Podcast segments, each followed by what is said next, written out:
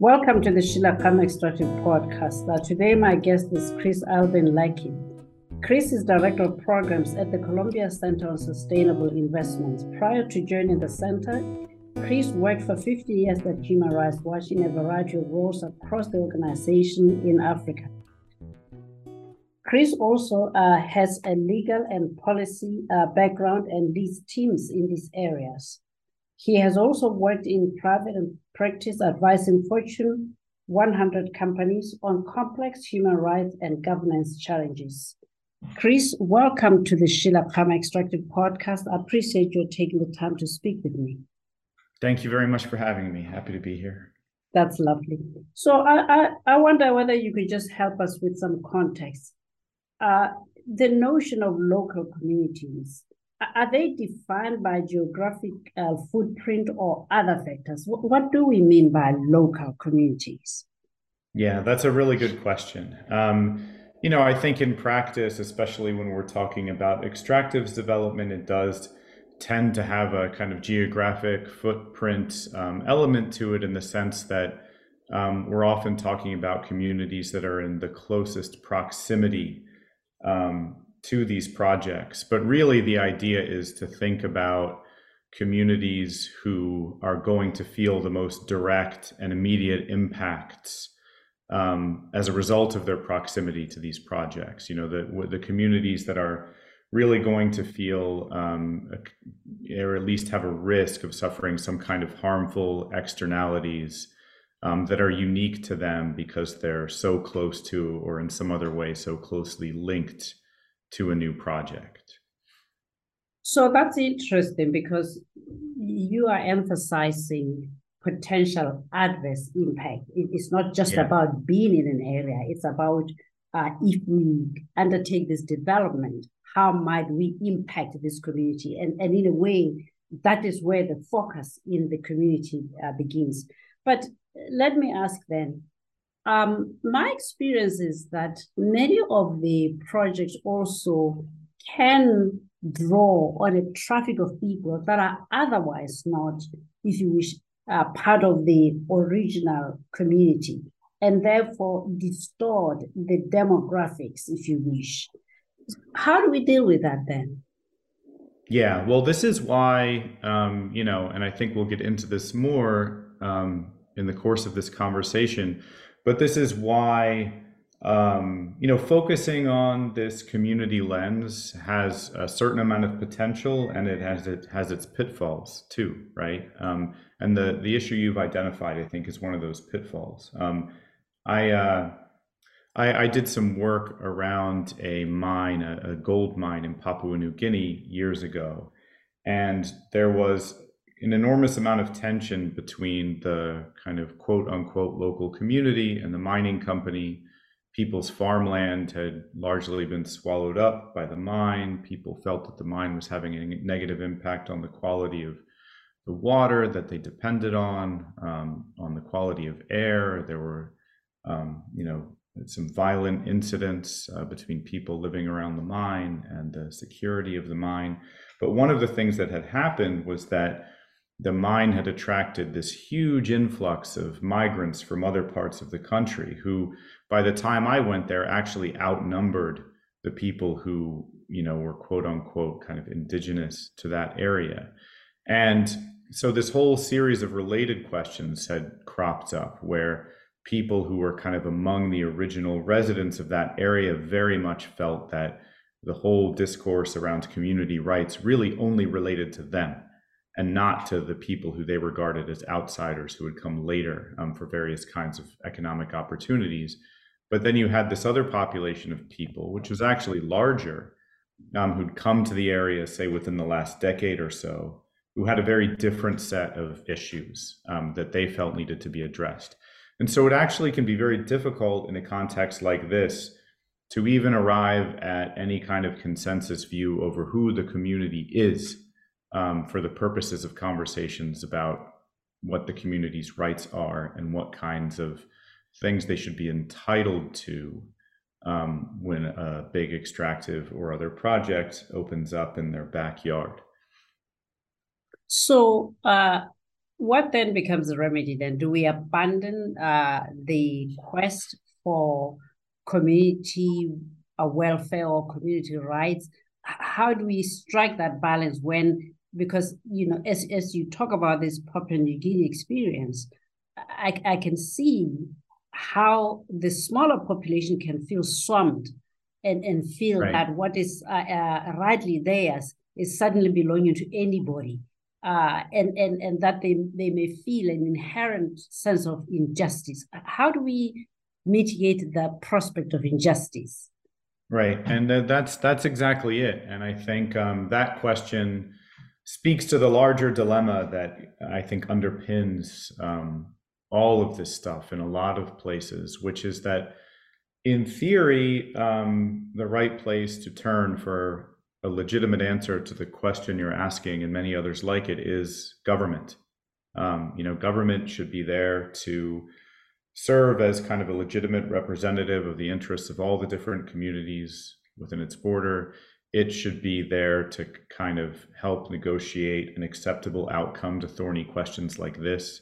It's really hard for a multinational extractives company to wade into these kinds of really difficult, complex debates about who the legitimate community of people is that it should be most paying attention to um, without messing it up um, and certainly without you know angering inevitably a certain segment of the population but i think the thing that's been uniquely difficult about extractive industries over the last several decades is that um, very often um, these uh, these projects are being developed in relatively remote and or poorly governed spaces where the state, the government just isn't present uh, in the way one would hope. It isn't there to put forward a solution that helps um, negotiate through these kinds of difficult dynamics. And in fact, a big part of the reason why we have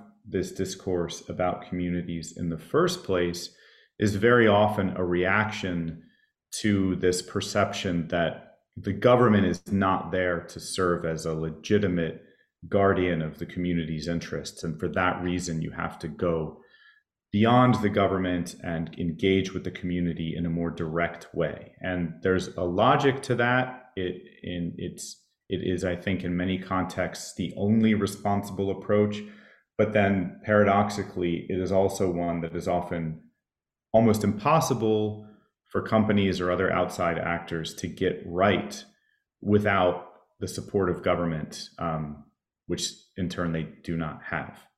Hmm. So I, you can't turn away from it, but it is, in a way, it, it often presents a series of, of problems that really do defy easy solution.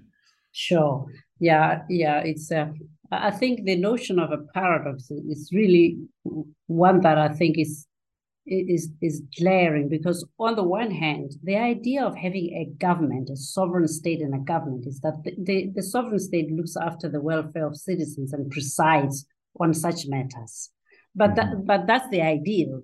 What you are saying is actually in many cases the reality is far from that because the government, either because of lack of interest, lack of capacity, often isn't there, and then you have to bring others. But at the same time, by doing that, you could argue to your point that you add complexity because then you are not allowing the government to govern if you wish. So, so you're caught between what, what the right balance is. I, want to ask you because we, we, we're speaking here about what you might consider the original community around a project versus those who come later uh, and the importance of trying to distinguish between the two. In some cases, we also uh, don't we uh, want to distinguish between what you might call indigenous or First Nations people. How does that play into the picture of communities where you may have a community around the development, but they are not necessarily First Nations people, and, and, and yet you have also in that same uh, vicinity, First Nations people. What's the balance there? H- how do we deal with the complexity of those different social dynamics? Right. Well, you know, when you have a situation where you're dealing with indigenous communities, not just the original inhabitants of a place, but indigenous communities is kind of conceived under international law. The situation is conceptually a bit more straightforward, but practically, I think, even more complicated, right? Um, conceptually, under international law, indigenous communities should have the right to free, prior, and informed consent, which essentially means that no project that's going to have a significant impact on their resources, their communities, their interests should proceed unless it is with the consent of that community. Um, in practice, this is a norm that is almost never observed. And in practice, it can be very hard um, to actually ascertain when a particular community um, has a right to this claim and who has the right then to represent that community. And in the situations you're describing, um, where there may be an indigenous community, but then also another large population of people, it becomes more complicated still. Because while you can make a clear case that a project shouldn't move forward except under terms that that indigenous community agrees to, that doesn't necessarily guarantee that the interests of other people who might not have a voice through that indigenous community's own structures of governance um, will, will, will be taken into account at all. Um, so, and I think these kinds of messy dynamics are more the norm than the exception. And um, what we end up with is a situation where the companies that want to take these projects forward either have to admit that they are never going to be able to find an acceptable way through all of this complexity um, that doesn't result in injustice, in which case they can't really justify taking the project forward, or they have to convince themselves and others that they can do it. And obviously, in almost every case, there are powerful reasons to want the project to go forward so the, the response is to try and develop kind of elaborate modes of engagement with the community to try to navigate these things. Um, but as often as not, they experience some degree or another of failure, or at least, you know, they're not universally perceived to have been legitimate. Hmm.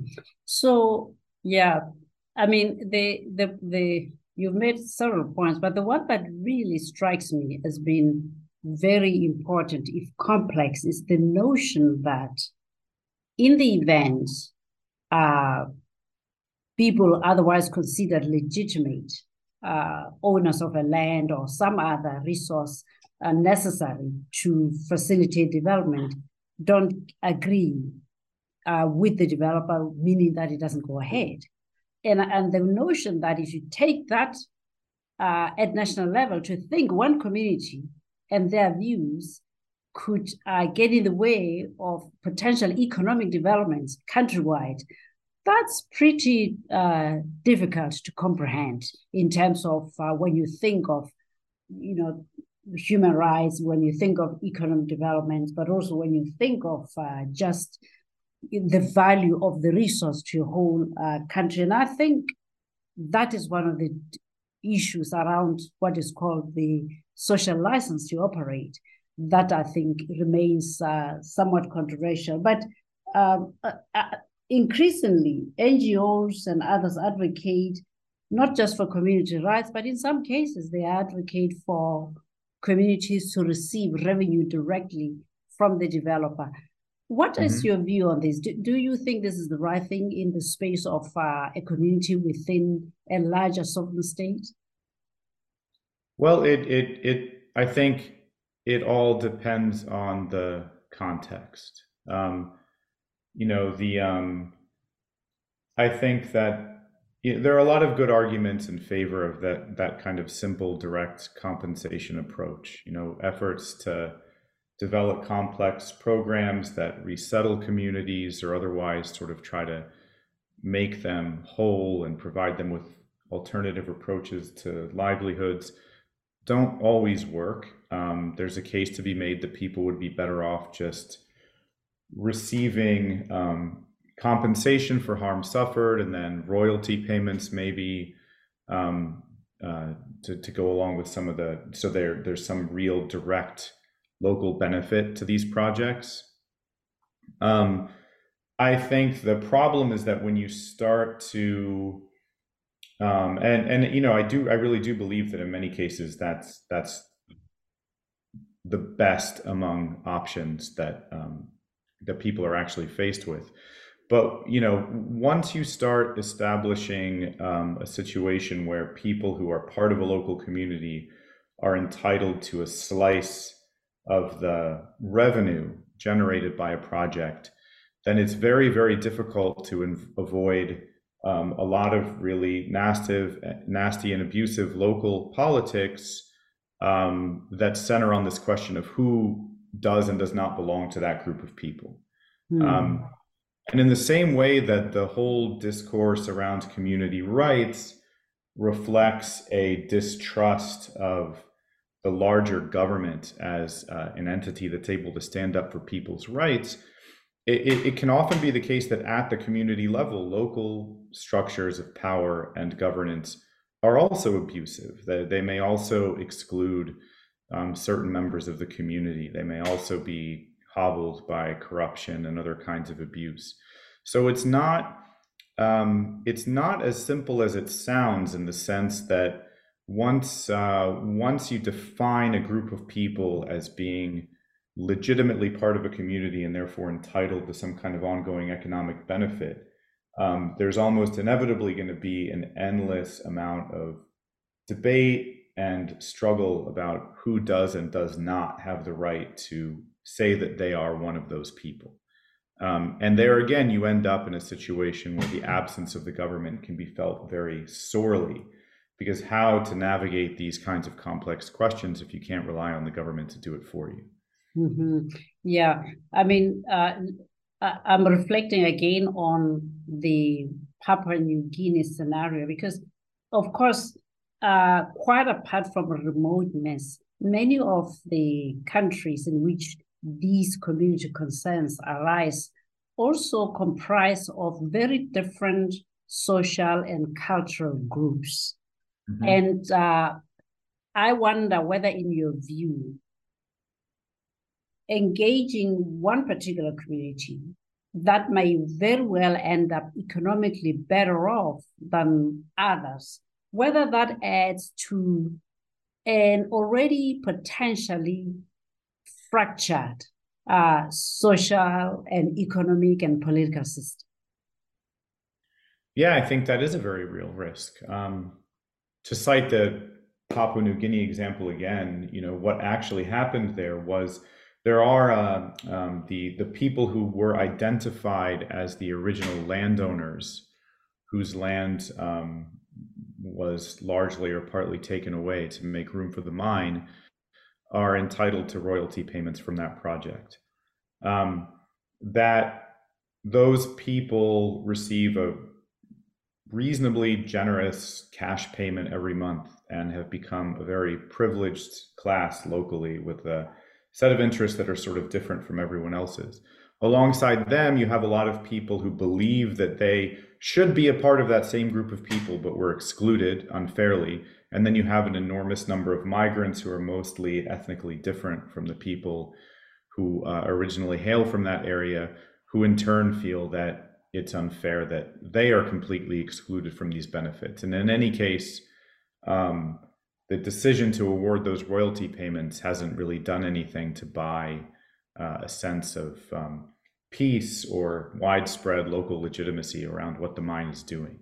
So, um, so all that to say, um, yes, I, I think um, you know there there is a there is a very real danger, and I think it does play out very often in practice that um, you know that these kinds of community centered approaches can actually contribute to worsening existing division among communities, either at the local level or nationally.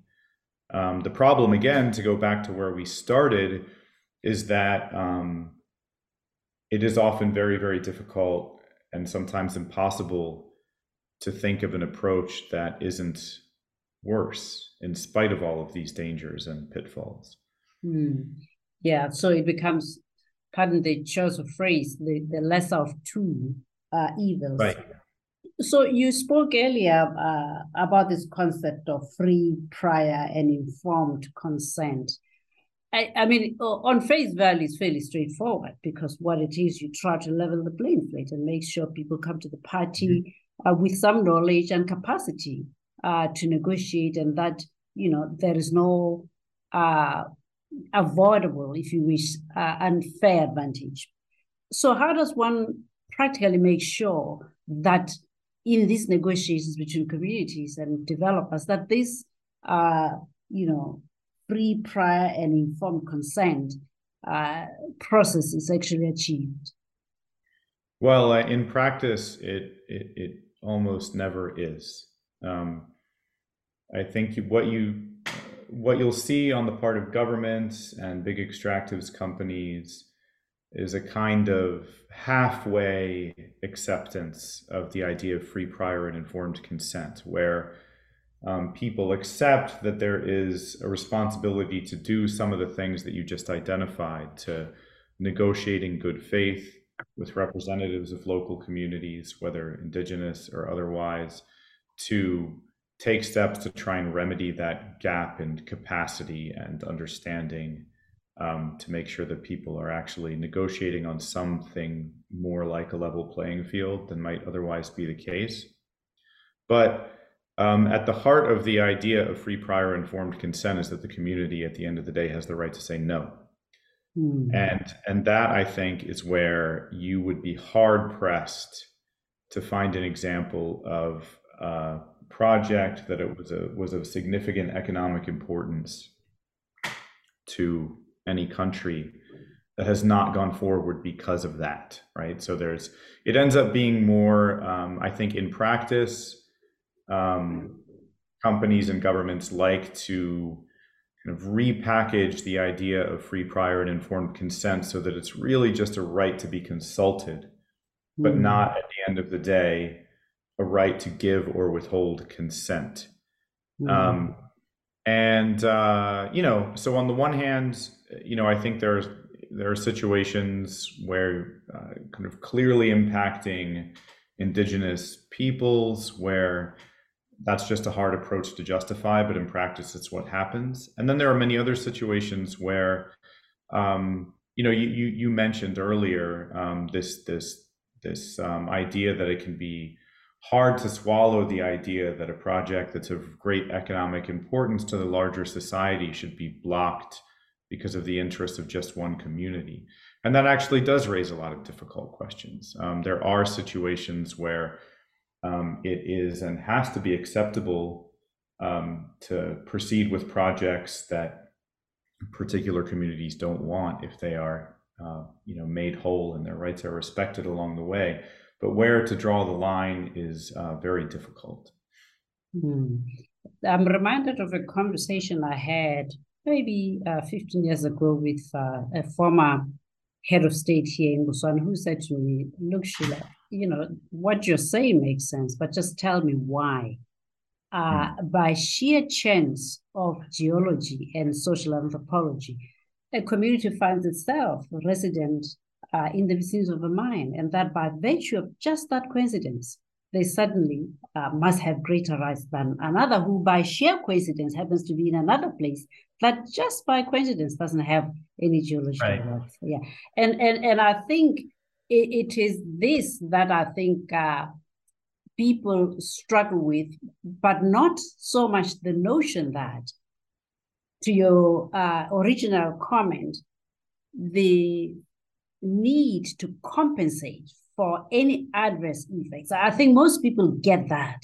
But I right. think it's when you go beyond that, if you compensate for right. adverse effects, if you compensate for uh, sterilizing land, if you compensate for other things that otherwise the community would have enjoyed, most people get it. But when you you go beyond that and begin to consider them first among equals, if you wish, in terms of the resource itself, then I think things become uh, a little bit um, uh, complex.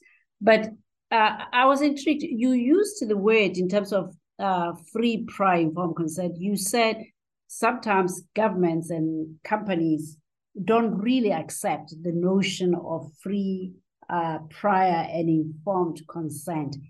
Is it accept, or is it uh, a question of being able to practically implement it? Uh, do you right. think there's a there's a resistance, uh, or there is an acceptance, but then when you try practical to apply it, because of all these things that we've spoken about, then you hit a snag. Which do you think is is the real case? Uh, I think implementation is difficult, but I think the real issue is a lack of acceptance. You know, uh-huh. um, I think I think I think that uh, eh, there's acceptance of it right up until the point where you you get to the um, the idea that at the end of these negotiations and engagement, the community can just say, no, you can't bring, take this project forward because we don't accept it. That's the part. That's what makes, you know, under international human rights norm, norms, any community, whether indigenous or not, um, you know, should be entitled to meaningful consultation about the impact a project is going to have on their communities, their livelihoods, their lands, et cetera. They should be entitled to compensation for adverse impacts. In some cases, it may be appropriate to, um, you know, resettle people.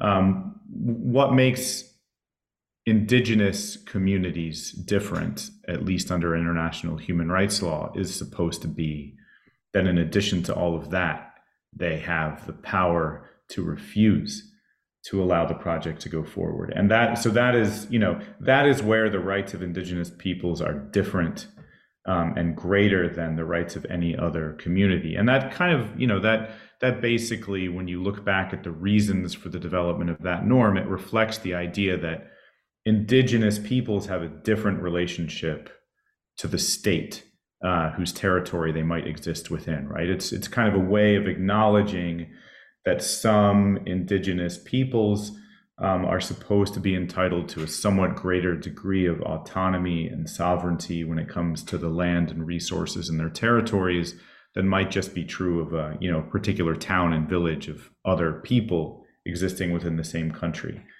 And sure. so it's that kind of right of refusal. I think there's a genuine lack of acceptance of it, but people aren't exactly comfortable saying that out loud. Mm. Um, but in practice, it's very clear that there's there's very little genuine acceptance of a responsibility to allow that right of refusal, even in cases where you're dealing with uh, mm. indigenous communities who kind of uh, under international law should clearly be entitled to it. Mm. Yeah, I, I think governments are petrified of uh, the fact right. that with that they lose control for one but also they're petrified that if they say outright, yes, if you come on our shores and you explore and you find resources, guess what? We can't help you unless you agree. I think Canada is one of the a few cases where that's clearly the case and it has been implemented and that's how it is. But I think in, in many other jurisdictions in the world, uh, governments are afraid of what that does to the power dynamic, but also yeah. what that does to its uh, the notion that the government is the law of the land. Then de facto you have yeah, another that's. That's exactly it. Yeah, that that becomes the law of the land. And I, uh, you know, I think the more we we always end up um, in these conversations talking a lot about indigenous communities, partly because of this whole free, prior, informed consent issue, but really, I think. Um, you know the, the larger set of questions that are more often salient are how the government should approach other communities that are not necessarily indigenous peoples but who are mm. living in the backyard of this new mine that's going to be developed, who don't necessarily, at least, you know, under international law, they're not entitled to this right to refuse. Um, you know, they are entitled to at least compensation and consultation and, you know, a, a lot of other human rights guarantees. But what is the right approach in dealing with that? And here you, you know, you have a lot of advocates arguing that other communities because they suffer such a great imbalance of power because they, they just are never going to be able to operate on an equal footing in terms of negotiating with the government or a big company that they should also have uh, the same free prior and informed consent rights um, mm. to refuse um, and interestingly, in Sierra Leone just last year, there was a law adopted that essentially, and it's the only one like it, I believe, anywhere in the world, that actually enshrines this principle that local communities will have to consent to the development of any new project that would use up significant amounts of that community's land for some other purpose.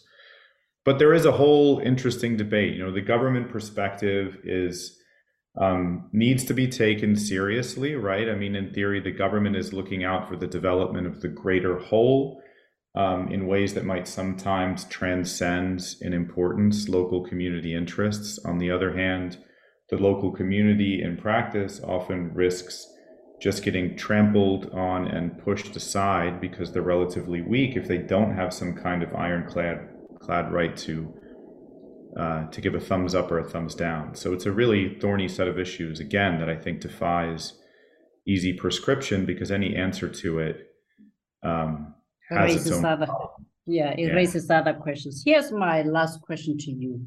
So you and I have spoken now uh, about really what would be described as the large scale uh, mechanized mining uh, mm-hmm. and, it, and the relationship that it has with uh, communities.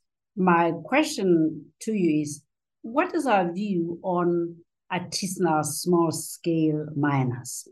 Would right. we perceive the same kind of obligation, uh, the same kind of relationship with communities?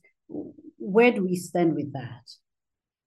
Yeah, that's uh, you could do a whole podcast uh, series on, on, artisanal mining, and maybe you should. Um, it's it is different though, right? Because often, um, well, okay. So first of all, often artisanal mining is people within the community engaging in mining activity at a small scale level kind of exploiting their own resources or the resources in their own backyards, right? So you don't have the same dynamic of um, external actors coming in and disrupting a community to make way for mining activity. What you have more often is a community that's itself trying to profit um, by exploiting mineral resources. Although you do have, you know, often these same dynamics that we discussed earlier of people then wanting to come in from outside to participate uh, and then you have to think about whether the community has the right to block people from doing that. But in any case, I think with artisanal mining, um, the issues are, are a little bit different in the sense that you often have situations where the economic activity has a lot of local legitimacy, but it might be proceeding in ways that are really destructive to the environment, that are maybe making use of a lot of hazardous child labor um, that are you know being carried out in um, really unhealthy and unsafe conditions. For example, you might have people burning mercury in their homes to process gold, and then that raises a lot of thorny questions about whether uh, whether that needs to be better regulated um, or whether that is kind of crushing the economic well-being of local communities. It raises a lot of thorny questions about whether bigger firms should be buying gold from these artisanal miners, which um, in theory is a great way to contribute to local economic empowerment. Um, but you might be buying gold that's tainted with a lot of environmental and human rights problems too. So, very much, I think, um, a very different set of issues, but a no less complicated one. And I think, I mean, the only other thing I would say, I think, about artisanal mining is that I think over the last decade or so, this has gone from being a pretty widely neglected issue to one that's really getting uh, a lot more attention on the part of mining companies, governments, actors like the World Bank, really sort of trying to figure out how to uh, better empower artisanal mining communities to participate in the market, but also avoid some of these harmful impacts of unregulated small scale mining. That's fantastic. Yeah, you're right uh, to, to acknowledge that uh, almost each one of the issues we've raised is a podcast series in its own right. But to your point, that's probably why we want to talk about it. Uh, well, uh, Chris, thank you very much for joining the Sheila Khama Extracted podcast. I learned a lot from speaking with you. Thanks very much for having me.